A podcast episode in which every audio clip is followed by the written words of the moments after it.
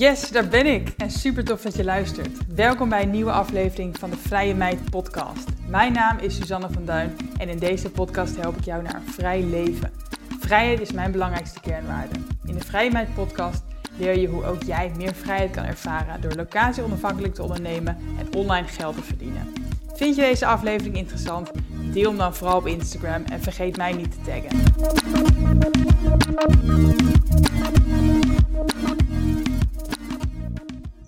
Vandaag heb ik weer een hele mooie andere vrije meid tegenover mij.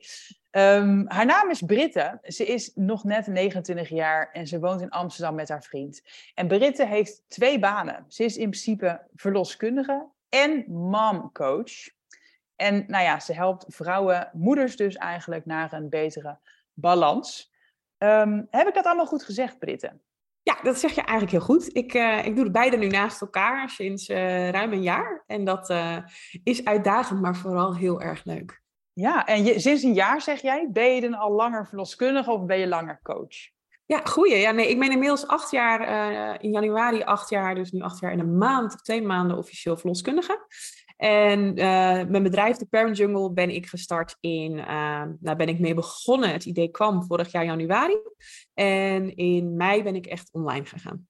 Oh ja, dus je bent uh, al acht jaar, wat zou je nou, zeven of acht? Ja, acht. Ja, acht jaar verloskundige. En inderdaad pas kort eigenlijk ook coach. Is dat, dus bij de Parent Jungle, ben jij coach of doe je, heb je ook nog andere... nee, ik ben coach. Ik bied uh, daarbij uh, online trainingen aan. Um, die inderdaad helemaal op zichzelf staan. Ook een beetje dat passieve inkomen wat ik, uh, wat ik graag daarbij wilde. Um, en daarnaast natuurlijk de podcast en veel content. Want dat vind ik een van de leukste dingen binnen het ondernemen. Dus um, ja, zo. Super, nou, we gaan het vandaag hebben over hoe jij dit combineert. Hè? Twee ja. banen eigenlijk. En ook natuurlijk überhaupt het ondernemerschap.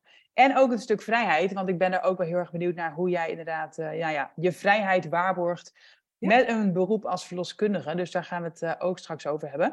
Misschien eerst eventjes naar het begin. Um, wanneer wist jij, ik wil verloskundige worden? Ja, een hele leuke vraag ook. Want um, ik moet zeggen, mijn klasgenootjes, weet ik nog destijds, die zeiden allemaal uh, op de verloskundeacademie dat ze dat al heel lang voelden. En als kind allemaal tekening maakten van zwangere vrouwen. Oh. Nou, dat was ik niet. Um, ik wilde vooral iets autonooms. Ik wilde iets met mensen en ik was dol op biologie en het medische stuk. En um, dus ik wilde of iets qua arts, of ik wilde uh, dus verloskunde. En waarom dan verloskunde? Omdat ik vind dat we, zeker in de, in de medische westerse wereld, heel erg uitgaan van ziekte. En verloskunde gaat eigenlijk uit van dat het allemaal goed gaat. En ja, dat je um, fysiologisch bezig bent. Uh, en fysiologie is dus de leer van de normale uh, omstandigheden, dus de, ja, de, normale dingen in je lijf, dat hoe ze op de normaliter uh, hoe ze gaan. En um, wat ik me op een gegeven moment besefte toen ik me net had aangemeld voor de academie, is dus dat het ook veel breder was dan alleen dat medische stuk. Eigenlijk ben ik een psycholoog, ik ben als verloskundige coach, ik ben een autonome medicus, wat, um, wat je niet zo heel vaak ziet ja. los van het zijn van arts. En ja, zo eigenlijk is dat een beetje. Nou, ik, ik wou even zeggen, mag ik even zeggen chapeau? Want ik ben zelf vorig jaar bevallen en ik stond echt met klapperende oren te luisteren naar die verloskundigen en wat ze allemaal zeggen en kunnen. En echt respect. Ik heb zelf, um, ik wilde zelf geneeskunde studeren eigenlijk. Oh, joh. Toen ik klaar was met VWO. Maar ik ben uitgeloot. Maar ik heb nooit toen gedacht van, oh, kijken wat er nog meer voor medische ja, medisch, ja, noem ik het even, medische beroepen zijn. Ik weet niet, verloskundige zou niet eens in me zijn opgekomen. Ik wist niet eens dat het een aparte opleiding was. Ik dacht later, misschien is het een soort van specialisatie of zo, of een soort van verpleegkundige plus of zo. Ik, want het is een HBO-opleiding, toch? Ja, het is helemaal een losse HBO-opleiding. Ze ja. noemen het volgens mij op de opleiding zelf een HBO plus, omdat het heel erg naar WO neigt. Ja. Um, maar het is helemaal, helemaal los. Het is ja het heeft totaal eigenlijk niks met geneeskunde te maken in de zin van de opleiding. Nee. Um, en dat merk je ook in de manier waarop bijvoorbeeld een arts met een patiënt omgaat.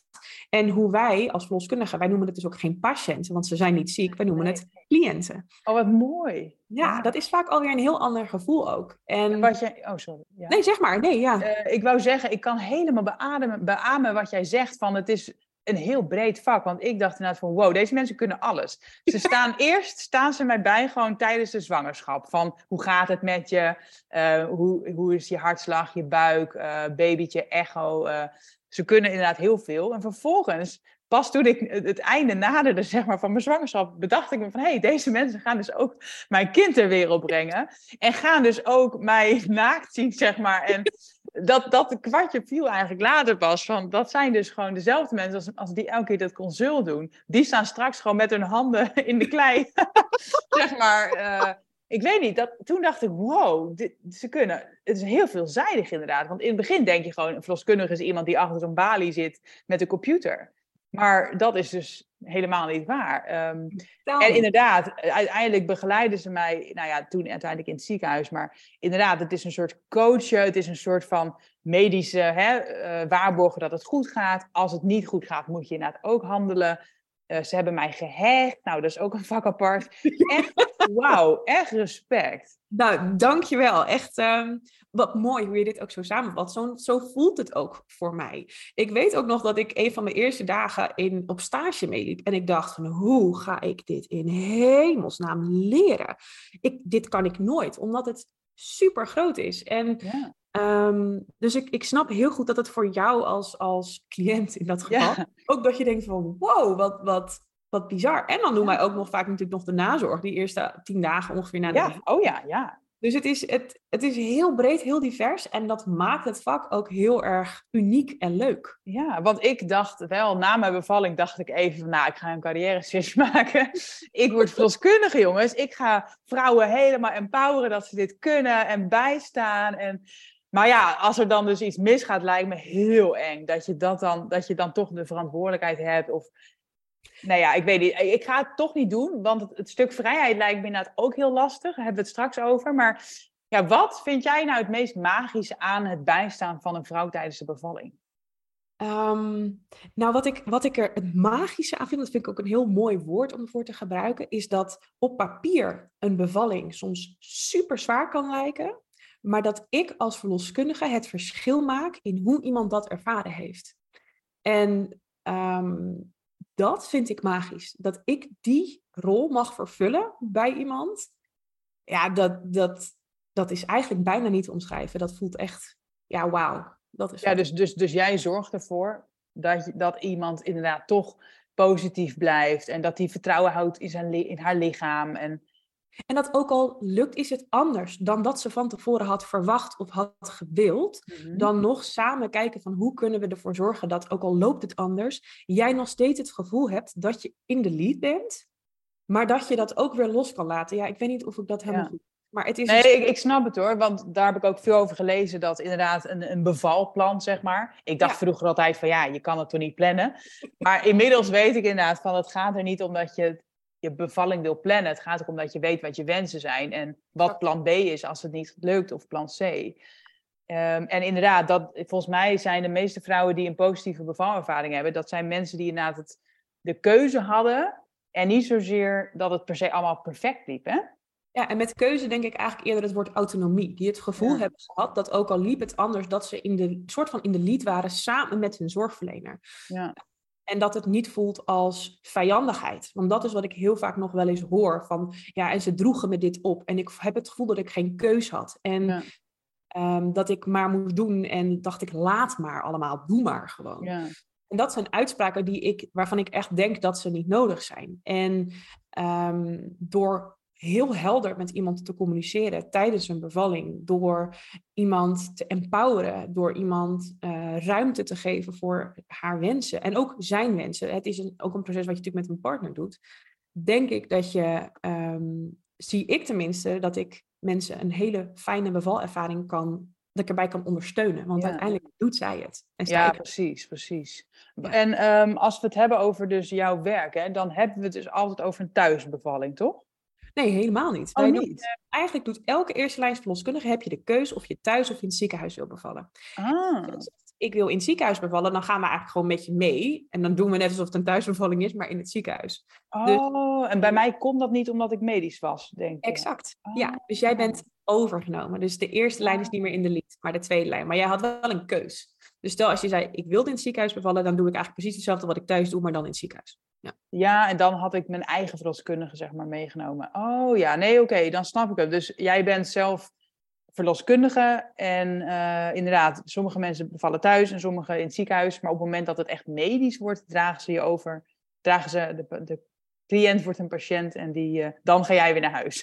Nou ja, en overigens, dat is wel heel tof om te vertellen. Dat is een, waarom ik heel graag in de regio werk waar ik werk. Ik werk in de regio Zaanstreek. Is dat we met die ziekenhuizen de afspraken hebben dat we ook een vorm van gedeelde zorg hebben tijdens de bevalling. Um, dus dat er een mogelijkheid is dat ook al is er een medische indicatie, dat er verloskundige nog steeds in de lead staat en alleen overdraagt als het daar bovenop nog een extra risico bijvoorbeeld. Oh, ja. En dat maakt ook, als je die samenwerking ook hebt met het ziekenhuis, dan voelt een zwangere zich dus ook of een barende veel meer door de, door de bevalling heen geleid door of meerdere personen, maar wel die allemaal op dezelfde lijn zitten. Vertrouwd gezicht ook. Ja, vertrouwd gezicht. Um, en dat is ook vaak heel cruciaal in hoe mensen het hebben ervaren. Dat er een gezamenlijk doel is met je eerste lijn verloskundige, met de tweede lijn, de gynaecoloog of de verloskundige uit het ziekenhuis. Um, en voelt het allemaal wat meer stromend in plaats van harde overdrachtsmomenten. Ja, ja, inderdaad. Want over overdracht gesproken, ik heb denk ik drie teams gezien. Ik, ik weet van heel veel mensen niet eens meer wie het waren of hoe ze heten. Alleen van degenen die er uiteindelijk echt bij zijn geweest, de verloskundige en de verpleegkundige, weet ik de namen nog. Precies, ja.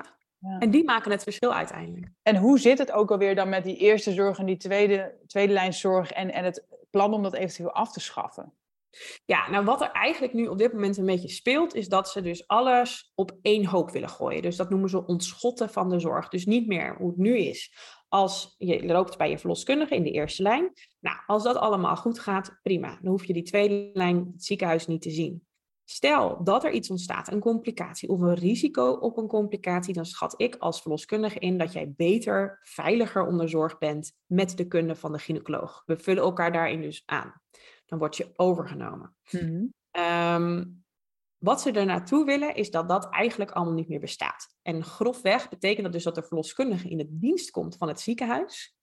En um, ja, hoe dat exact nog gaat in de details, dat weten we eigenlijk allemaal niet, maar nog niet. Maar dat is dan het idee. Dus dat je die lijnen weghaalt, dat de communicatie meer stroomt.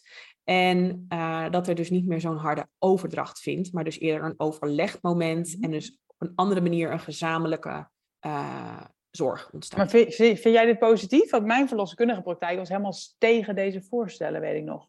Nou, ik, ik laat het zo zeggen, ik zie de voor- en de nadelen ervan. En de voordelen, ik vind het idee van het ontschotten van de zorg, dat je dus die flow meer houdt, die vind ik supergoed. Alleen ik geloof wel dat als je verloskundige in dienst doet van een ziekenhuis, dat betekent dat ik dus ook een stuk autonomie verlies. En ik vraag me af of dat de zorg uiteindelijk ten goede komt. Um, ik vind ook, want ik werk onwijs fijn samen met de gynaecologen, maar ik weet dat dat ook in elke regio anders is. Um, dus voor mij, in mijn regio, ja, hoeft dat voor mij echt niet, want ik, ik werk fantastisch. Ik denk dat de cliënten heel tevreden zijn. Maar hmm. in andere regio's ja, ontstaat er frictie, um, ligt de gynaecologen soms niet in lijn met wat de verloskundigen zeggen, is er een soort machtsstrijd soms. Ja, en dan snap ik dat je iets moet en dat dat dan een oplossing kan zijn. Dus stel, ik wil dan thuis bevallen.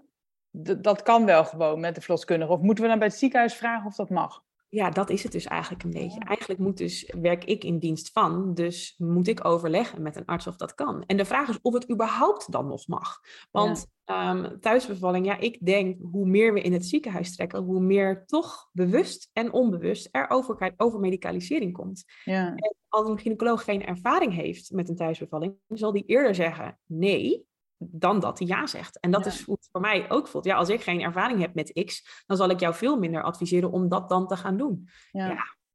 Ehm, Terwijl um, in Nederland, Nederland was altijd echt een thuisbevalland en dat wordt dus steeds minder. Maar ten opzichte van, ten opzichte van de, de rest van de wereld zijn we juist, juist al echt een uitzondering dat we überhaupt nog thuis bevallen. Hè? Hoe kan het dat we als mensen zo ver zijn afgegaan van de natuur? Nou, ik denk omdat we steeds meer weten. Dus we zien steeds duidelijker waar risico's en, en linken onderling met, met, met dingen liggen. Um, en er heeft, en dat is een, er is op een gegeven moment een mediatrend geweest waarin er werd bekend dat een thuisbevalling een verhoogd risico gaf op een doodgeboren kindje. En uh, dat was best wel heftig en we, we scoorden dus minder goed met andere landen. En dat moest dan dus wel komen door die thuisbevalling. Maar die conclusie is nooit helemaal goed getrokken. Dat was helemaal niet duidelijk dat dat met die thuisbevalling te maken had. En toen zeiden andere landen dus van, zie je wel, die thuisbevalling, dat is het probleem, want dat doet Nederland anders. Ja, en dat was gewoon heel erg zonde. De verloskundigen die hebben echt met hun oren staan klapperen toen dat zo werd geframed, want dat klopte helemaal niet.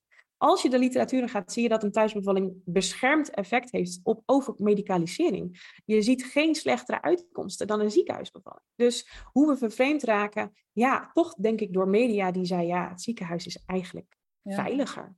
Ja, en we zijn als mens natuurlijk zo ingesteld op alle risico's afdekken. En hè, dan ben je maar vast in het ziekenhuis, zeggen mensen. Alsof er inderdaad altijd iets fout gaat. Ja, en alsof ik niks kan thuis. Want dat is het ook. Ja, ja, ja, inderdaad. Ik kan eigenlijk alles exact thuis als wat ik in het ziekenhuis kan. Daar zit eigenlijk geen verschil in. Het enige wat ik thuis niet kan, is op een knop drukken en dat er meteen mensen in de kamer staan. Maar dat ik dat nodig heb, dat is heel zeldzaam. Ik denk in die acht jaar dat ik dat misschien drie, vier keer heb moeten doen. Ja. Um, Want heb je wel eens iets heel, heel heftigs meegemaakt bij iemand? Ja, en de vraag is dan, wat is heel heftig? Kijk, ik, um, ik zie regelmatig heftige dingen. Uh, en dan kan dat bijvoorbeeld, uh, want bedoel je met heftig dan eerder een, een overleden kindje? Ja, nou dat lijkt me net het allerheftigste. Ja. maar ja, dat soort dingen.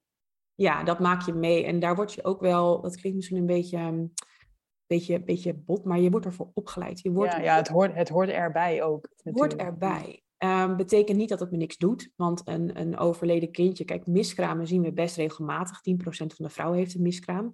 Dus dat zou voor mij als zorgverlener wat minder heftig zijn.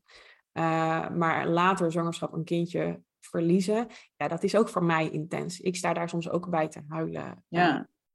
dus ja, dat zijn, dat zijn heftige dingen en die maak je mee. Um, maar wat daarin um, wel weer mooi vind ik niet het goede woord, maar voor mij dan heel mooi kan zijn dan, laat ik het toch maar zo zeggen, is dat je als verloskundige daarin ook een hele unieke rol hebt om daarmee te mogen begeleiden. Ja. En um, om het daar even iets, als je daar iets meer over wil weten, een doodgeboren kindje, je mensen zijn ook nog steeds ouder, ouder geworden. Dus wat ik bijvoorbeeld ook altijd doe als iemand een kindje verloren heeft, is dat ik feliciteer met het ouderschap en condoleer met het verlies. Ja. Dat is ook het, aan de ene kant het, het gekke van zo'n verlies, dat het soms ook mooi kan zijn. Dat mensen heel trots zijn op het kindje. Want logisch, want ze hebben dat gemaakt. Dat, dat is, ze zijn er ouder van geworden. En dat zijn hele unieke dingen waar ik me heel dankbaar voor voel dat ik daar een rol in mag vervullen. Ja, dat je inderdaad die mensen mag bijstaan op zo'n moment. Ja. ja. Ja, inderdaad. Het is natuurlijk een heel dankbaar beroep. Dat, als je het hebt over impact maken of, of hè, zingeving, dan lijkt het me dat jij natuurlijk echt een 10 scoort. Absoluut, absoluut. Zeker. En, um, en wat betreft jouw eigen bevalplan, hè? ik bedoel, je, bent, je hebt heel veel gezien. Ja. Uh, hoe zou jij willen bevallen, idealiter? Ja, dat, daar heb ik, want ik, ik uh, heb daar even over nagedacht. Um, ik denk en dan spreek ik sowieso, wil ik even voordat ik antwoord geef, dat is niet het perfecte plan. Um, iedereen is anders en ieder bevalplan is anders. Dus um, bedenk vooral voor jezelf wat voor jou belangrijk is en laat je niet te veel door mijn plan uh, beïnvloeden, zou ik zeggen. Als verloskundige zou ik het plan hebben um, om vooral los te kunnen laten. En wat voor mij daarin heel erg zou helpen, is als bijvoorbeeld zorgverleners Ehm, wat meer beslissingen voor mij maken dan dat ik het zelf doe. En dat is eigenlijk best wel contra met wat je heel erg ziet in de media van die autonomie. Maar ik ben dus juist heel erg bang dat als ik in die situatie zit, dat ik te veel in mijn hoofd ga zitten. Ja. En wat mij helpt om los te laten, is dat ik weet, oké, ik ken mijn zorgverleners. Ik, dat zullen vriendinnen van mij zijn die ik ken. Ja, ja een verloskundige bedoel je dan dus. Exact, ja ik ken jou en ik laat dat dan dus helemaal bij jou. En ja, ik wil wel horen wat er aan de hand is. Ik wil wel horen hè, hoe het gaat. Maar als iemand zegt, ik wil graag eigenlijk dit doen, prima. Doe dat dan vooral. als je denkt dat het nodig is, ja. Ja, en dat vertrouwen, dat is denk ik de key hierin heel erg. Ik zou vertrouwen willen voelen in mijn, in mijn omgeving. Want ik weet dat ik het kan. En waarom ik dat weet, Omdat ik het zo vaak heb gezien dat ik denk, ja, ik weet hoe het moet. Ehm, en hoe mijn lijf het doet. Dat zien we dan. Heb ik vertrouwen in? Loopt het anders? Heb ik vertrouwen in mijn omgeving? Ja. Ehm, als je het dan bijvoorbeeld hebt over bevalhoudingen en dat soort dingen. Ik denk dat ik vooral ruimte zou willen hebben in het uitproberen. Ja. Ehm, ik zou me niet willen vastleggen op één ding. Of ik, ik denk dat ik gewoon heel erg ruimte zou willen krijgen van oké, probeer dit eens. Of probeer dat eens. Of ja, dat Ja. denk ik. Dat zou Mooi, ik... eh, mooi antwoord. Ja, thanks. Leuk. Ehm, ja, en even over de vrijheid, hè? Want Ja. ik zei net al, een mooi beroep, zingeving op tien. eh, lijkt me helemaal mooi, maar wat mij dus echt moeilijk lijkt, is die lange dagen en die onregelmatigheid en slechte lonen volgens mij. Ik heb geen idee hoor, maar kan je ons daar meer over vertellen? Hoe ervaar jij dat? Heb jij nog vrijheid als verloskundige? Nou, ik moet zeggen, vrijheid zou niet een term zijn die ik eraan zou hangen aan het beroep. Als je op zoek bent naar vrijheid, dan is verloskunde niet je vak. Dat kan ik heel Nee. duidelijk zeggen. Nee, oké, ja, jammer. Ja, ja, dus, dat- dus toen jij zei, ik heb een carrière switch overwogen, denk ik dat het verstandig is geweest op dat punt dat je het niet gedaan hebt. Ehm, maar kijk, ik ben locatieafhankelijk. Ik, kan niet, ik heb een, een, een wettelijke aanrijdtijd van 20 minuten in spoed. Dus dat betekent dat ik niet te ver kan wonen van de praktijk waar ik werk. Mhm. Ehm, dus daarin voel ik weinig vrijheid. De onregelmatigheid is nog best te overzien in de praktijk waar ik nu werk. We proberen best wel regelmatige roosters aan te houden. Eh, en dat werkt fijn. Ehm, en vrijheid kan een beetje twee kanten op tijdens een dienst. Want in principe, wij werken nu met 12 uursdiensten. Eh, dat was tot voor kort 24 uursdiensten en op zijn tijd 48 uursdiensten.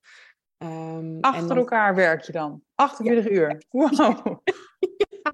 Maar ik moet daar wel bij zeggen, kijk, vergeet niet dat ik niet 48 uur vaak op de been ben. Nee, nee, nee. Je slaapt ook gewoon. Je kan heel goed gaan slapen, ja. Maar toevallig had ik laatste dienst, ja, toen heb ik letterlijk een half uur in bed gelegen en ben ik doorgegaan. Ja, dan ervaar ik geen vrijheid. Maar op het moment dat ik 24 uur dienst heb, lekker rustig mijn kraamvisites 's morgens heb gedaan en smiddags mijn to-do's en dan ben ik klaar. Ja. Ja, dan zit ik eigenlijk gewoon de rest van mijn dienst gewoon een beetje te chillen, een beetje het huis schoon te maken.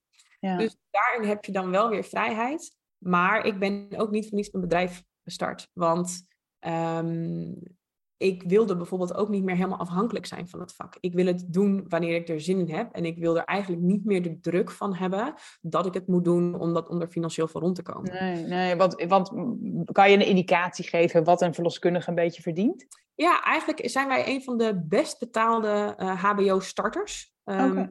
Dus dat is, we valt eigenlijk wel mee hoe slecht we betaald krijgen. Zeker niet. Eh, zo voelt het ook niet. Ik werk nu, om een beeld te geven, één spreekuurdag van acht uur in de week. Plus een dagdienst, dat is ongeveer 12 uur. En om het weekend een weekenddienst van ongeveer 24 uur. En dan verdien ik ehm, nou een beetje zo'n 4500 netto per maand. Dus, dus even, dan heb je ongeveer, zit je op 32 uur gemiddeld dat je werkt per week? Ja, maar zo tel je dat natuurlijk eigenlijk nee, niet nee. omdat je slaapt. Dus, ehm, eh, maar ja, ja, dat vind ik altijd een beetje een moeilijke vraag. Hoeveel uur werk je? Ja, inderdaad. Maar goed, nou, even voor de, voor de beeldvorming. Ga daar Ik, even heel snel tellen kwam ik uit op ongeveer 32 uur per week. En Ja. dan verdien je 4500 euro bruto per maand. Netto. Netto, ja. bruto, sorry, nee, Oh, sorry, ja, ja ik wou zeggen, ik, ik ga toch switchen. Nee. Nee, oké, ja, oké, ja, nee, dat valt me ook best mee nog eigenlijk, ja. Ja, Maar goed, inderdaad, het, je hebt ook verantwoordelijkheid, hè? Hallo, je bent eigenlijk inderdaad heel autonoom. Onwijs. En overigens, ik ben waarneemster, dus ik ben ZZP'er. Ehm, en als praktijkhouder weet ik niet hoeveel je verdient hoor. Maar dat verdient dan ook weer beter, omdat je natuurlijk ook gewoon nog de risico's met je meedraagt. Ja. Dat is ook wel weer anders. En Ehm, kan je dit ook in loondienst doen? Of ben je in principe altijd ZZP'er? Nee, je hebt de keuze in loondienst, maar er zijn er gewoon niet zoveel van. Ehm, en daar, is, daar zit natuurlijk het voordeel van loondienst dat je vaste aanstelling hebt en natuurlijk de regelmatigheid en, en dat soort dingen. Ehm, maar op een of andere manier voelt het een beetje altijd als je een verloskundige in loondienst bent, dat je nog geen echte verloskundige bent of zo. I don't know. Ah. Eh, dus daar hangt een beetje naar mijn gevoel eh, een soort, ik weet niet, een soort stigma omheen of zo. Ja. Maar nee. je hebt nog, nog steeds dan toch gewoon die 24 uursdienst en zo, Ja, in, ook ja, in loondienst. Ja, ja, precies. Maar inderdaad, je zei het net al, je wilde niet 100% dus verloskundige zijn en, en dat moeten doen, inderdaad. Ehm, en je bent toen coach geworden. Hoe kwam je daarbij? Nou, ik moet wel zeggen, als ondernemer, ik heb best wel veel gedaan uh, voordat ik coach werd. Um, dus ik, ik heb altijd best wel een ondernemende geest gehad. Ik ben ZZP'er als verloskundige, maar ik voel me geen onderneemster. Um, terwijl ik het wel heel tof vind om marketing te doen, om te schrijven. Het is voor mij ook een hele grote creatieve uitlaatklep, mijn onderneming. Um, en het mensen helpen. Dus daarin miste ik eigenlijk altijd wat. Dus ik, heb er, ik ben draagconsulent, daar heb ik daarnaast uh, succesvol ook wel echt lang gedaan. Um, ik heb um, een onderneming gehad in grafisch ontwerp. Ik heb er altijd wel iets naast gehad. En coaching was van, voelde voor mij voor het eerst van oké, dit is het gewoon. Dit is hetgeen wat voor mij past. Um, en waar het uit geboren is, is het toevallig ook uit de verloskunde. Of toevallig. Leuke woordspeling. Ja. Mooi hè? Ja, dat dacht ik. Um, ja, die, dat is daar eigenlijk een beetje uitgekomen omdat ik heel erg zag dat um, moeders zichzelf na de bevalling eigenlijk een beetje compleet voor hebben verkeken op het moederschap. Er is best wel een overromantisering. Er wordt soms best, best wel makkelijk over het moederschap gedacht als je nog zelf geen moeder bent. Uh, wat ook heel logisch is. En Hoezo vrouwen. Nou, Mij leek dat niet zo namelijk. ja, was, ik moet ook zeggen, wij, wij hebben natuurlijk ook een podcast opgenomen. En daarin gaf jij ook heel erg aan. Ja, ik heb het heel serieus genomen. Jij, was, ja, jij had was, eigenlijk ja. een fantastisch beeld over het vrijheid beperken. Over jezelf niet kwijt willen raken. Maar jij bent er eigenlijk een beetje de uitzondering in. Ik zie eigenlijk okay. meer het tegenovergestelde van... Ah joh, bij mij komt het wel goed. Oh nee, ah, ik heb juist zoveel vriendinnen die twijfelen. Of die oh. denken, ja weet je, als ik, als ik moeder word... Ja, ik wil wel moeder worden, maar ja, dat is mijn leven voorbij grappig, want ik zie dus juist heel vaak juist eerder het tegenovergestelde. Vrouwen die dus uh, denken, ah joh, dat komt allemaal wel goed. En ook als ik zeg, joh, heb je er ook op voorbereid? Um, dat eigenlijk heel veel moeders dachten van, nou, voorbereiden. Ja, ik heb een bevalplan geschreven, maar daarna zie ik het wel. Precies, hoe debiel. Je maakt een plan voor de bevalling en daarna heb je nog 50 jaar te gaan. Heb ik nooit begrepen. En toen dacht ik, daar moet wat mee. Dus de, de Parent Jungle is eigenlijk oorspronkelijk begonnen om mensen daarop voor te bereiden. Maar ja, eigenlijk schetste ik het probleem daarin net al. Mensen voelen zich niet aangesproken. Nee, nee, precies. Dus uiteindelijk ben ik me toch meer gaan focussen op de vrouwen die al moeders zijn. En uiteindelijk meer op de ondernemende moeders. Omdat ik daar nog meer de grenzen door elkaar heen zag lopen. Vrouwen die thuis werkten, die en hun business probeerden te, te regelen. En een klein kind hadden. En nooit meer tijd voor zichzelf. Um, en toen dacht ik, ja, dit is de groep die ik wil helpen. Ja. Grappig dat je dat zegt. Dat heb ik ook nooit echt gerealiseerd. Want voor mij is dat juist vrijheid, die onder, dat ondernemerschap. Maar ik denk inderdaad dat work-life balance juist ook meer door elkaar kan lopen. En als jij in loondienst bent en je trekt misschien om vijf uur de deur dicht en thuis is thuis, heb je natuurlijk wel wat duidelijkere grenzen dat. Het kader schetsen voor, voor veel vrouwen is heel lastig. En ook dus voor zichzelf kiezen. Er zit heel veel schuldgevoel, er zit soms heel veel schaamte uh, bij gewoon zeggen, ik wil gewoon even een uurtje sporten. En toevallig uh, we hebben wij het daar natuurlijk ook even over gehad, dat dat eigenlijk een soort basisbehoefte is van je lijf, maar toch dat dat blijkbaar voor, voor veel moeders die ik begeleid best wel een drempel is. Um, maar ja, hoe doe je dat dan? Hoe pak je dat dan aan? Hoe, hoe zorg je dan dat je beter voor jezelf zorgt? Hoe zorg je dat je die balans houdt, die kader schetst? En dat is eigenlijk wat ik doe in mijn coaching. Ja. Interessant hoor. En ik uh, herken het ook allemaal wat je zegt. Maar, maar tegelijkertijd, sporten is een basisbehoefte. Maar ik vind sociale afspraken ook een basisbehoefte. Ja. En ik denk dat we niet gemaakt zijn om altijd alleen met je kind thuis te zijn. Het is super onrealistisch wat, welk beeld we hier hebben geschetst in de westerse cultuur. Want daar hangt heel erg de sfeer. Als moeder moet je er altijd voor je kinderen zijn. Moet je altijd bereikbaar zijn. Moet je altijd, ben jij de first caregiver, de primary caregiver. Um, maar het is compleet onrealistisch. En wat we er dan nu in de huidige maatschappij nog bij hebben bedacht, is dat je dan ook nog een zelfstandig inkomen moet hebben. Ja, ja. Want dan ben je helemaal het, het, ja. het, zeg maar. Maar hoe dan? Het is gewoon echt, we hebben een maatschappij gecreëerd die echt iets heel onrealistisch vraagt van vrouwen. En waardoor je er dus zelfs nog voor schaamt ook, als je het anders doet. Ja. En nou ja, ik, ik moet zeggen, ik schaam me dus niet. maar misschien ben ik de uitzondering en ik ben misschien niet de gemiddelde Nederlander of zo. Maar uh, ja, ik, ik weet dat er heel veel mensen struggelen. En ik hoop uh, dat we de hiermee misschien de verwachtingen een beetje veranderen. Ik hoop het ook, ja. ja. Um, nou ja, laten we verder gaan. Hoe komen klanten bij jou terecht? Nou, eigenlijk heel divers. De eerste klanten kwamen bij mij heel erg vanuit de verloskundige praktijk waar ik werkte. En niet eens omdat ik het actief promote, maar ze zagen toevallig wat op Instagram, voelden zich aangesproken en kwamen zo bij mij. En tegenwoordig loopt het ook veel meer via Instagram. Ik heb een uh, hele toffe weggever die mensen graag gebruiken. Um, en ja, zo. Ik doe soms gratis webinars en zo komen mensen eigenlijk steeds meer wat, ja, ja, wat dat betreft sta je natuurlijk ook gewoon met één been in het verlosvak. En zijn dat ook je potentiële klanten? Um, en, en ben je minder gaan werken als verloskundige om je eigen coaching op te bouwen? Of juist eerst klanten gevonden en toen minder gaan werken? Nee, ik ben, um, even kijken, ik ben dus in mei online gegaan. In augustus ben ik één dag minder gaan werken, zodat ik in ieder geval drie dagen voor mijn bedrijf had. Ehm, en ik moet zeggen, ik ben nu in, um, dat is, we zitten nu in april. En ik ben in maart even een stapje ook teruggegaan met mijn bedrijf. Gewoon puur omdat ik eigenlijk merkte dat ik 24-7 bezig was met mijn bedrijf. Bedenken wat ik wilde doen, uh, content verzinnen. Er kwam uiteindelijk, terwijl ik continu erover nadacht, niks meer uit mijn handen. En toen dacht ik, dit is niet meer de bedoeling. Um, dus ik ben heel even een stapje terug gaan doen. Ik doe de podcast, die vind ik heel erg leuk. Um, en ik ga uiteraard weer gewoon uh, binnenkort uh, weer beginnen met het aannemen van coaching, uh, coaches. Um, maar hoe, dat... hoe ziet een coaching traject eruit bij jou? Is dat eenmalig of is het een heel traject? Nee, het is echt een heel traject. Het, primaire traject is drie maanden, waarin we eigenlijk ook gaan kijken hoeveel sessies je nodig hebt. Dus je betaalt een vast tarief en krijgt daar dus in principe onbeperkt sessies. Uh, omdat ik ook heel erg merk dat het zo verschilt per persoon wat er nodig is. Uh, dus we beginnen eigenlijk binnen zo'n traject. Dat is misschien ook wel wat veel vrouwen, veel trajecten hebben hoor. Maar gewoon even, oké, waar sta je nu op dit moment? Uh, dat is soms al een hele moeilijke vraag, omdat er super veel speelt.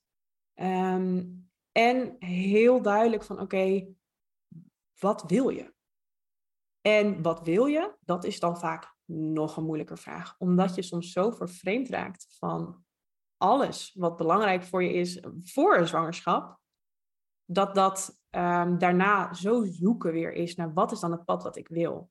En eigenlijk waar ik vooral probeer op te focussen is, hoe wil jij het? Wat wil jij en wat wilt je omgeving? En daar dan gaan zoeken. En, en ja, dat vind ik heel tof. En is het een traject voor moeders of voor ouders? Moeders, voor ondernemende moeders. Ja, ja. Uh, en trouwens, ook heel interessant, want waarom? Daar heb ik best wel over nagedacht in het begin. Omdat mannen veel beter voor zichzelf zorgen dan vrouwen. Waarom? Ja, dat is een goede vraag.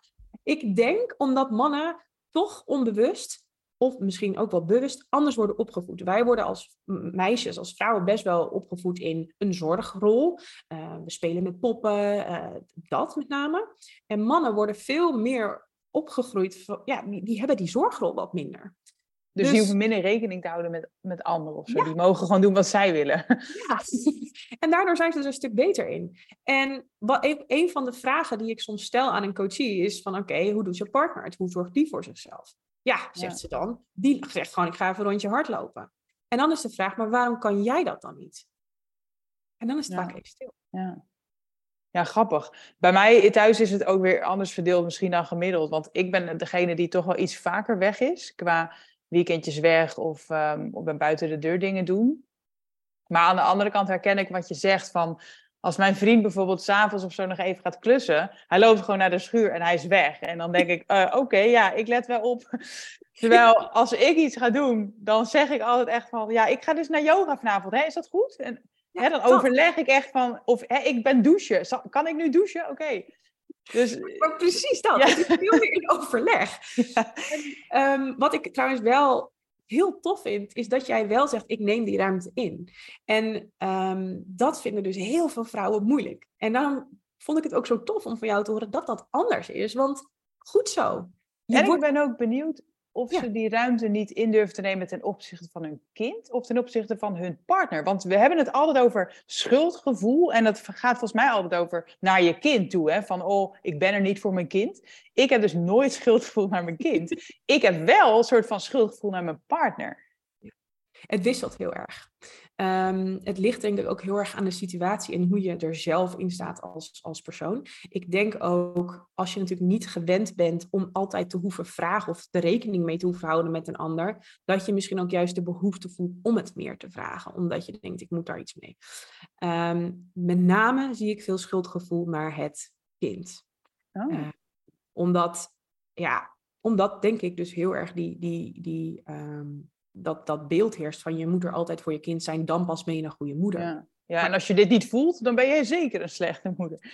Dan dat. En als je, ja, dan voel je ook, nou, terwijl ik dus juist heel erg pleit voor andersom. Want door jezelf vaker op nummer 1 te zetten, ben je er dus ook beter voor je kind, ben je er beter voor je onderneming, want dat is natuurlijk ook nog een ding. Jij bent de speel van dat alles. Dus als je niet goed voor jezelf zorgt, ja, dan zal de rest ook veel minder goed gaan. En je kind, overigens, dat vind, vind ik altijd lastig om te zeggen, omdat ik er geen oordeel over uit wil spreken. En dat voelt dan soms een beetje zo.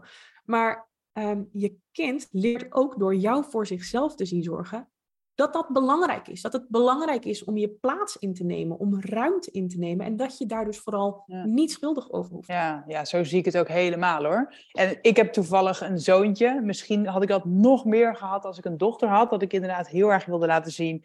Jij bent ook belangrijk. Je mag voor jezelf kiezen. Je mag ook lekker gaan sporten. Je mag doen wat je wil. Je bent niet alleen maar moeder. En ehm, ja, dat vind ik het heel uh, belangrijk om ook te laten zien. Maar ja, ook voor mijn zoon, zoontje inderdaad. Wauw. Ehm, ja, jij hebt twee banen dus eigenlijk. Ehm, hoe combineer jij dit? Ook omdat de ene is wat meer misschien een soort kantoorbaan te noemen en de andere is echt wel on the floor uh, 24-7 diensten.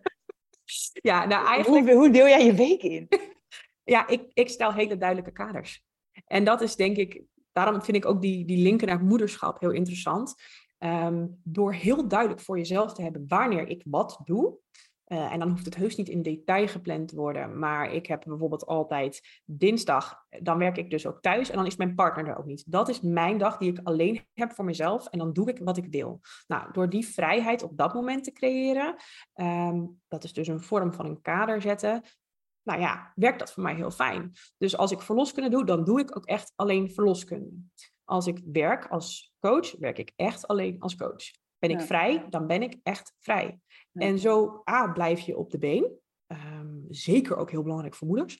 En daarbij, het wordt ook veel leuker, want je leert, je focust en je geniet er dus ook meer van. Je geeft jezelf eigenlijk door dat te doen, toestemming ehm, om te doen wat je op dat moment wil doen. Ja, en te voelen hoe dat voelt. Ja, mooi. En heb je, ontwikkel je een soort van voorkeur voor de coaching of voor het verlosvak? Vind ik een hele lastige vraag. Want uh, ik moet zeggen, verloskunde heb ik een tijdje, of nu nog steeds, vind ik dat met vlagen ook niet meer zo leuk. Uh, en dat komt met name omdat ik een, een hele grote switch zie in, in, hoe cliënten met mij omgaan als zorgverlener. Oh, wat voor switch dan? Nou, we zien in de media heel vaak dat de verloskundige, weet je dat bijvoorbeeld dat hashtag um, MeToo en dat hashtag geboortegeweld. Ik vind die beweging aan de ene kant fantastisch, want hoe goed is het dat we gaan nadenken over onze grenzen en dat we die grenzen uitspreken. Maar ik proef soms ook best wel wat vijandigheid naar zorgverleners toe. Terwijl ik daar echt zit met de intentie om jou een goede ervaring te geven. Als... Ja, ja, niet om iemand te betasten. Niet om iemand te betasten, ja precies, iemand te betasten of over iemands grenzen heen te gaan of zomaar iets te doen wat in mijn voordeel is. Um, er wordt bijvoorbeeld over, een, om een concreet voorbeeld te geven, over vliezen soms gebroken alsof ik dat zou doen om het de bevalling te verstellen zodat ik sneller naar huis kan. Ja, ja. Maar dat, dat raakt mij dan echt persoonlijk, want dan denk ik, joh, mijn doel heeft, is niet om zo snel mogelijk thuis te zijn. Mijn doel is om te zorgen dat jouw bevalling fijn, veilig en, en um, gezond verloopt. Ja. En zowel mentaal gezond als fysiek. Daar is het de balans tussen. En, um, en dat merk ik soms in de spreekkamer, dat er soms hele bevalplannen gemaakt worden uh, die zo vastgelegd liggen dat ik me soms voel alsof ik op eieren loop tijdens Oh ja, ja. ja, dat snap ik wel hoor. Ik, ik, heb, ik snap ook wat die vrouwen bedoelen, maar ik heb zelf meer die vijandigheid naar de echte zorg, of zeg maar de, het ziekenhuis, zeg maar. En juist, eh, ik ben juist pro eerste lijn verloskundige. Yes. Daar, heb ik nooit, ehm, daar heb ik nooit gedacht dat die mij iets zouden aandoen of zo. Terwijl bij een ziekenhuis heb ik ook het gevoel dat ik een nummertje ben. En dat ze inderdaad, oh, mijn tijd zit erop, uh, succes ermee. En uh, laten we je maar inleiden, want anders zit hier morgen nog. Nou, dat. En dat is super zonde. Want persoonlijk, als, als verloskundige, zie ik dan toevallig in het ziekenhuis waar ik werk, juist dat er gynaecologen zijn die met ons meedenken. Die, waarbij we echt elkaars kwaliteiten versterken. En um, dan vind ik het soms heel erg jammer dat er al het vooroordeel hangt van wedden, ze gaan me iets opleggen. Uh, en ik snap, hem, ik snap hem helemaal. En als dat inderdaad, het zal echt gebeuren op plekken. En dat vind ik diep triest. Um, dat hoort echt niet. Maar bij ons gaat het anders. En dan heb ik toch het gevoel dat ik 2, 3-0 achter sta. En dan denk ik, ja, dan merk ik dat ik op dat soort momenten mijn baan minder leuk vond dan dat ik het voorheen vond. Um, ja, maar ja, dat snap ik ook wel, ja. Er zitten er ook meer dan zat bevallingen of, of, of dingen die ik doe waarvan ik denk, oh yes, ik heb iemand zo goed weten te helpen. Ze heeft het zo goed gedaan en ja, daar krijg ik energie van. Ja. Dus, ja. Zou je dan een soort doula willen worden, bijvoorbeeld? Dan zit natuurlijk een beetje tussen coach en verloskundige in. Nou, daar ben ik een beetje te bij de hand voor, denk ik. ik uh, als doula is, is je meer eigenlijk daarnaast en ben je wat minder in charge of, of, of de, van het, van het mm. verhaal. En dat vind ik juist ook heel leuk. Dat ik, ik samen met gewoon iemand kan zitten van, joh, ik heb twee opties. We kunnen A, we kunnen B. Hoe voelt het voor jou? Ja. En anders kun je dat als doula eigenlijk niet, want je maakt geen besluiten. En dat... Nee, je, ja, oké. Je bent meer mental support of zo. Ja, je bent meer mental support. Uh, en om op jouw vraag dan terug te komen van hoe neig je? Ja, het, het is echt het ene maand anders dan de andere. Omdat ik het beide met zoveel passie doe, dat het gewoon heel erg afhankelijk is van wat er op dat moment eigenlijk een beetje speelt. Ja, dus voor nu zie je het ook gewoon wel. Het is juist, de combi is juist misschien gewoon leuk.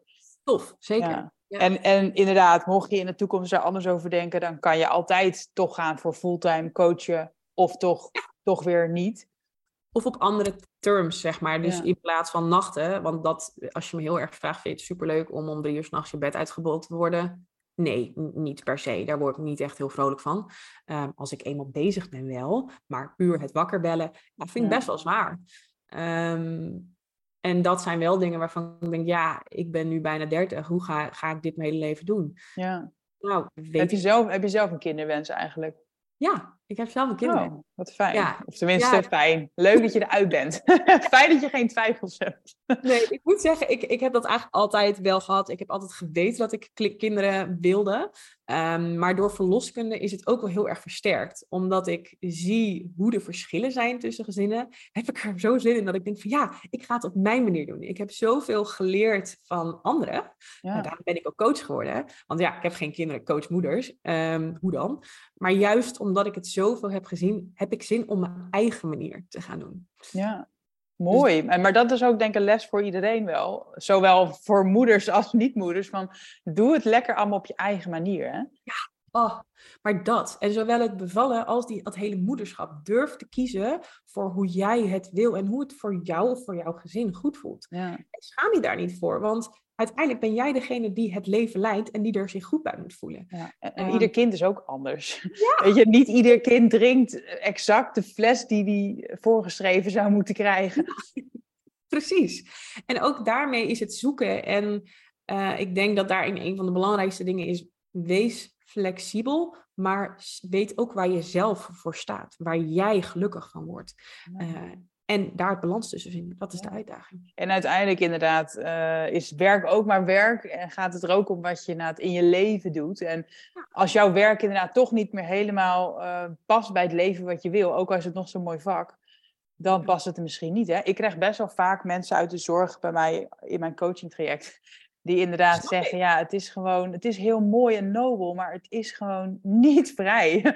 En ik snap wat jij zegt, zeg maar, autonomie in het vak is belangrijk. Dus in die zin wil je vrijheid als verloskundige, maar inderdaad, het zorgt niet voor een vrij leven per se. Nee, zo voelt dat niet. Dat ik het zo zeg. Het voelt echt wel als verloskundige heeft ook echt wel een periode, puur door die locatie onafhankelijkheid, een beetje als een soort blok aan mijn been gevoeld. Omdat ik dacht, ja, um, ik wilde op een gegeven moment met mijn ex, wilden wij, zijn wij toen aan het kijken naar een huis. Maar ik wilde eigenlijk niet weg op de plek waar ik werkte.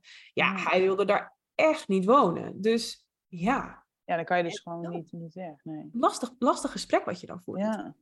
En dat is wel op een gegeven moment van ik dacht, ja jongens, wat laat ik allemaal voor dit vak? En wat krijg ik er op een gegeven moment nog voor terug, behalve dat het heel nobel en heel mooi is? Ja. En toen dacht ik, ja, ik wil daar, ik wil, ik kan nooit zonder kunnen, want daarvoor zit ik te veel, daarvoor heb ik er te veel passie voor. Maar ehm, ik wil het doen op on my terms, zeg maar. Dus wanneer het voor mij gaat en wanneer ik er echt zin in heb. En ik wil op een gegeven moment denken, oké, als ik nu een maand bijvoorbeeld wel heb gewerkt als verloskundige, wil ik de mogelijkheid hebben om te zeggen, oké, okay, ik ga nu lekker even een maandje wat anders doen. Uh, ik ga me weer lekker focussen op mijn bedrijf. Ik ga dat weer even. En die, dat is voor mij denk ik ook heel erg vrijheid. En dat kan dus ook, omdat je zelfstandig verloskundige bent. Dat je zegt, ik ben volgende maand even niet beschikbaar. Exact, ja, ik ben oh, gewoon ZZP'er. Dus dat is er heel mooi het voordeel van. Uh, dat ik kan zeggen, ja, dan werk ik niet. Um, doei. Ja, mooi, ja. En je voelt je dan niet schuldig naar de praktijk die dikke wachtlijst heeft? Of... Nou, dat is, dat is dan een dingetje hoor. Want ik werk in een praktijk waar we een super hecht team hebben. Dus ik vind dat zeker moeilijk om dan te zeggen: jongens, doei. Dat zeg ik nu heel makkelijk, maar zo voelt het in de praktijk niet. Maar uh, wat ik net ook al zei, ik ben nog steeds wel verantwoordelijk voor mijn eigen leven en mijn eigen geluk. Dus um, ik doe dat altijd in overleg. En als zij echt zeggen: Brit, het is die maand heel druk, zou je. Tuurlijk, dan gaan we kijken hoe we het anders kunnen doen. Maar in principe um, heb ik ook geleerd om wat meer voor mezelf te kiezen. Ja, ja, en dat kunnen meer mensen doen, denk ik. Ja, dat is ook een heel groot onderdeel van mijn coaching. Ja. Uh, mensen aangeven en daar ook je niet schuldig over voelen. Ja. Dat is echt een heel groot thema en dat snap ik ook. Mooi. En dat komt dus denk jij allemaal uit die opvoeding hè? en de maatschappelijke ja, verwachtingen of druk of het beeld wat heerst. Zeker, zeker. Uh, ook bijvoorbeeld na de bevalling als we het hebben over verlof. Nou, ik denk dat andere landen ons vierkant uitlachen met ons sumiere zwangerschapsverlof. Um, ja, uh, ik denk dat er, dat er heel veel druk ligt op moeders. Uh, zeker in Nederland. Um, en ik denk dat we daar, dat de eerste stap daarin is het erkennen en het loslaten ervan. Ja. Ja. Mooi. Heb jij een bepaald land wat jij vindt dat het heel goed doet? Nou, ik vind dat uh, Zweden het onder andere heel goed doet. Um, omdat ze ook heel erg de vrouw binnen de zorg ook op nummer één heel erg weten te zetten. Ze weten ze die heel mooi centraal te zetten. Ze hebben volgens mij, weet ik niet helemaal zeker hoe lang dat was, maar ze gaan ervan uit dat zowel en moeder als vader dezelfde hoeveelheid verlof krijgen. Um, dus het wordt veel meer gezien van wat is er nodig. Er wordt veel flexibeler mee omgegaan. En ja, ik denk dat dat wel een heel mooi voorbeeld is. Ja. Ik, ik ben uh, feminist, maar ik had nooit echt door waarom het nou zo belangrijk was dat die partner ook verlof had. Maar ik ben erachter, sinds ik nu zelf moeder ben. Um, want wat ik heb ervaren is dat in de kraamtijd was mijn vriend vijf weken vrij. dan doe je alles samen. Vanaf dag één deden we alles samen. Ook al gaf ik borstvoeding, maar in principe deden we alles samen. En toen ging hij weer werken. En toen deed ik heel veel ook alleen. toen deed ik meer natuurlijk qua zorg. En dat, dat wordt dan de norm. Dat wordt dan heel snel de norm. En op het moment dat ik weer ook weer ga werken, is dus de norm dat ik meer doe. Ehm, terwijl ik wil ook wil werken, dus de zorg moet dan weer een stukje terug. Maar ja, mijn vriend is gaan werken. En daar gaat het dan denk ik vaak scheef. En dat merk ik ook bijvoorbeeld bij, bij oppas. Nou, mijn moeder die kwam dan oppassen en mijn schoonouders ook om de week. En ik had dan echt het gevoel dat ze voor mij kwamen, zeg maar. Dat ze mij zouden vervangen als ik er niet was. Dus dat, terwijl ze vervangen ook mijn vriend, maar, maar die was al weg. En, en, daar komt dan denk ik dus ook het schuldgevoel dat jij degene bent die dus hè, ervoor zorgt dat er oppas nodig is of, of opvang. Ja, en uh, het gaat nog verder. Want het is ook zo dat als jij natuurlijk inderdaad op een gegeven moment meer doet, krijg je meer routine en gevoel voor je kind. Dus je wordt er beter in. Dat heeft niks met jou als vrouw te maken. Dat heeft ermee te maken dat je het gewoon vaker doet. Ja. Um, dus wat er dan ook, het gevaar wat er dan een beetje heerst, is dat jouw vriend dan, of jouw man dan heel wel duidelijk zegt, hier heb je de kleine, want jij weet het beter. Ja. En dat is dus ook waarop je dan eigenlijk, als je dat zou moeten kijken, waardoor breken we het dan? Nou, eigenlijk wat jij heel goed doet, bijvoorbeeld het openbreken van, ja, weet je, je bent hier ook voor bijvoorbeeld mijn vriend. Um, of, maar het is ook jouw verantwoordelijkheid, net zoals die van mij. En door te oefenen leer je net zo goed dat jouw partner dat doet. Ja. En als, trouwens, voor degene die denken, wat kunnen we hiermee? Um, Rachna Heidweiler, die, heb, uh, die heeft ook een fantastisch boek hierover geschreven. Dat heet um, in voor- en tegenspoed, maar alleen als jij de afwas doet. Oh en dat, ja. gaat- ja, dat is echt geweldig. En die gaat echt heel mooi in over gelijkwaardig ouderschap en hoe je dat kunt realiseren. Want het is soms ook heel moeilijk als je eenmaal in zo'n patroon zit, Ja, ja, dan uit te komen. ja. En dan nog inderdaad bijvoorbeeld ook het onbewuste van, van de oppas, die inderdaad dat soort kleine dingen ja. Spelen daar super in mee. Ja. Nou, wat ik ook wel heb gemerkt, ehm, als ik even generaliseer, dat veel vrouwen trekken ook veel naar zich toe. Hè. Die, die zeggen dus ook, geef hem maar hier, want inderdaad, ik kan het goed. Maar dan geef je je partner dus ook niet de kans om het ook te leren. Terwijl die man is ook heel welwillend. Hè? Dus ehm, ik heb soms dat mijn vriend gaat dan ons kindje aankleden. En dan denk ik, oh, ik doe het wel, want ik kan dit sneller. En ik heb een leuke outfit in gedachten, weet je wel. Maar dan denk ik, nee, nee, nee, laat het maar even klungelen. En inmiddels kan hij het fantastisch hoor. Maar laat er maar heel even klungelen in het begin. Ja. En laat er maar even een hele rare outfit combinatie zoeken. Het, wat maakt het nou eigenlijk uit?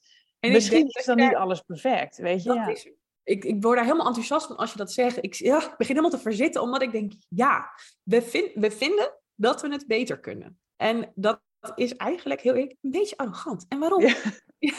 er is totaal geen wetenschappelijk bewijs dat daadwerkelijk onderbouwt dat wij als vrouw beter voor ons kind kunnen zorgen. Maar dat voelen we zo. En ook waarom? Omdat we in die rol zijn opgevoed. Ja. Vrouwen zijn zo zorgzaam, dus ja. Dus, Ja, Mijn vriend is ook vet zorgzaam. Precies, die van mij ook. Ik denk ook echt, dat, dat is, en het is ook, ook de intentie van je partner, hè? want je kan een partner hebben die hier helemaal 100% achter staat. Dat is natuurlijk een su- stuk makkelijker dan dat je Ja. iemand hebt die denkt van nou, nee, ik vind het eigenlijk wel prima dat jij het doet. Ja, want dan wo- wordt het dus echt weer extra moeilijk. Hè? Want ik had net over die verdeling. Hè? Van ik ging weer werken. En eh, nou ja, uiteindelijk hebben we het weer gelijk getrokken, zeg maar, de zorg. Maar dat komt omdat mijn vriend en ik bijna het, dezelfde uren werken.